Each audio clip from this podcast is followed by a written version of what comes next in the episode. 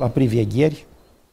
Eram foarte puțini noi, eram 20, 23, cam așa eram când am venit eu.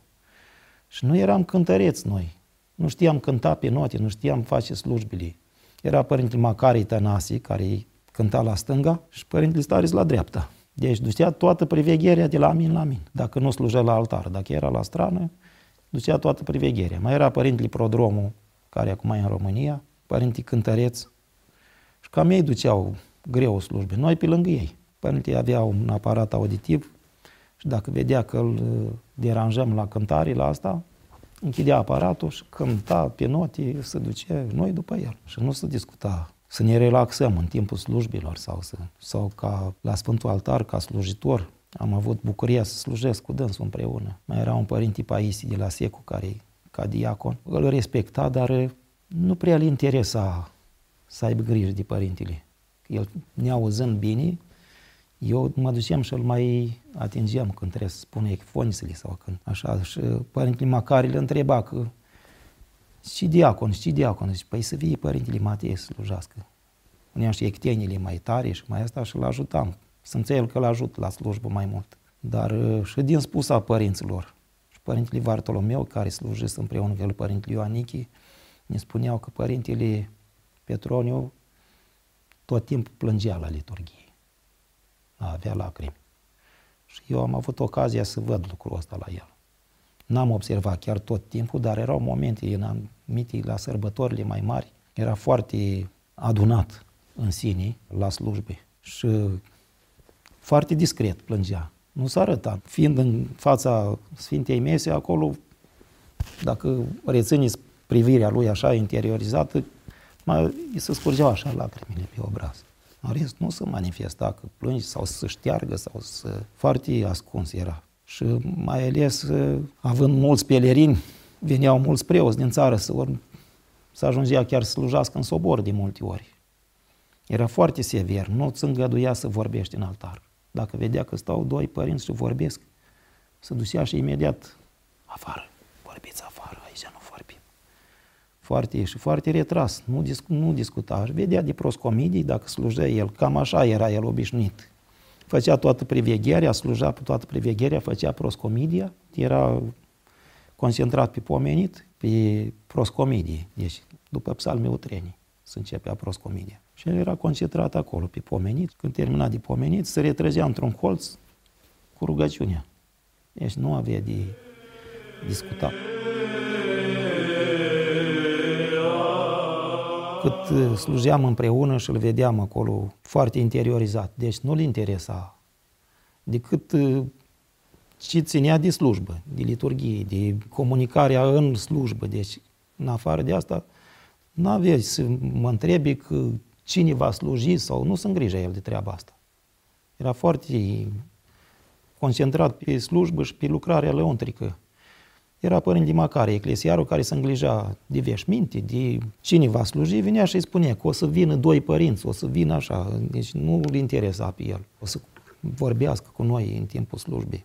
Și asta era, din câte mai povestesc părinții, spun că odată în timpul Sfintei Liturghii l-ar fi văzut pe scaunul cel de sus, deci tronul din fața Sfintei Mesei, și că l-ar fi văzut pe Mântuitorul acolo ar fi avut o vedere de asta și trăirea asta, vederea asta l-a mișcat foarte mult. Cred că și lucrul ăsta, el avea prezența Mântuitorului, a Sfinților, a Maicii Domnului, o avea tot timpul.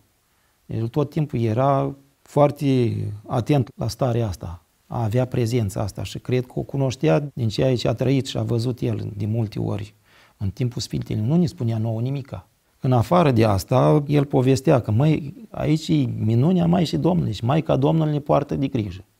Eu sunt foarte încredințat, ne spune el personal și ne-a povestit în trapeză lucrul ăsta. Câțiva pelerini greci au venit într-o vizită la Atos, având în grupul lor o persoană din altă țară, din Japonia, mi se pare, că era japonez. Și au trecut pe la mănăstiri, cum era pelerinajul, pe jos, călătoreau prin Atos cu bagajul care îl aveau în spate, cu așa, poposeau seara la o mănăstire, stăteau acolo, a doua zi, o luau mai departe și au trecut și la prodrom.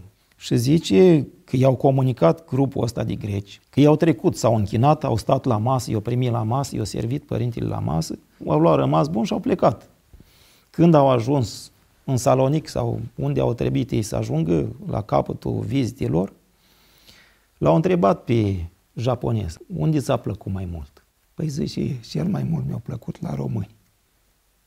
Deși era schitul ca părăsit, vă spun, când am eu 95, era ruină era și ei, asta au fost mult mai devreme, din 95. Și dar ce ai văzut acolo? Că erau sărași, năcăjiți, erau... Pe acolo, zice, ne-a pus la masă și la masă, zice, ne-a servit o domniță cu, cu foarte multă amabilitate. Deci o doamnă foarte înaltă, așa cu veșminte până în pământ și cu multă dragoste. Eu primit acolo cu multă dragoste, ne-a servit cu multă dragoste, cu bucurie. Și așa bine m-am simțit. Deci pelerinul ăsta nu avea poate cunoștințe că aici nu intră femei. Că s-ar fi revoltat, poate s-ar fi întrebat că ce caută o femeie să ne servească la masă. Dar și o domniță înaltă, cu multă duioșie, cu multă bucurie, cu multă ne-o servi la masă. Și Părinte Petronie zice, mai, că asta a fost Maica Domnului. Și asta a povestit-o el.